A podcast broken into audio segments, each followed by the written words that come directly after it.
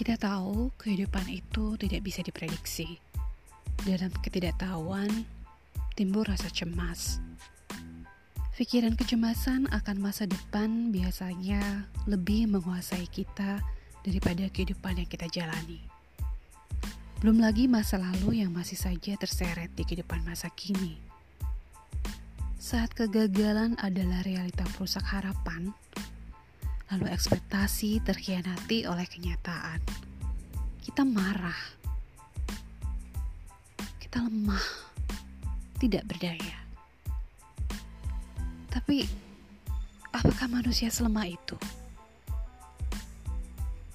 Mungkin sebenarnya bukan lemah, bukan tidak bisa, tapi karena diri sudah hidup dan dipaksa untuk menerima kesepakatan bersama bahwa yang bahagia dan berhasil kalau cantik, kalau pintar, kalau lulusan luar negeri, kalau banyak uang, kalau modal cukup, kalau kalau kalau lainnya yang tidak mungkin terpenuhi semua.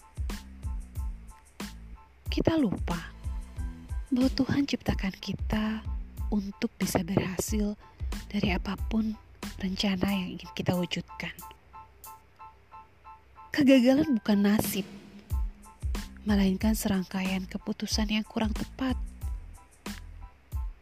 Yang perlu dilakukan, akui kesalahan, kekurangan, lalu maafkan diri. Mulai untuk perbaiki, cari tahu cara berbahagia yang bukan kata orang atau menurut orang tapi bahagiamu untuk dirimu sehingga tersebar ke orang-orang di sekitarmu.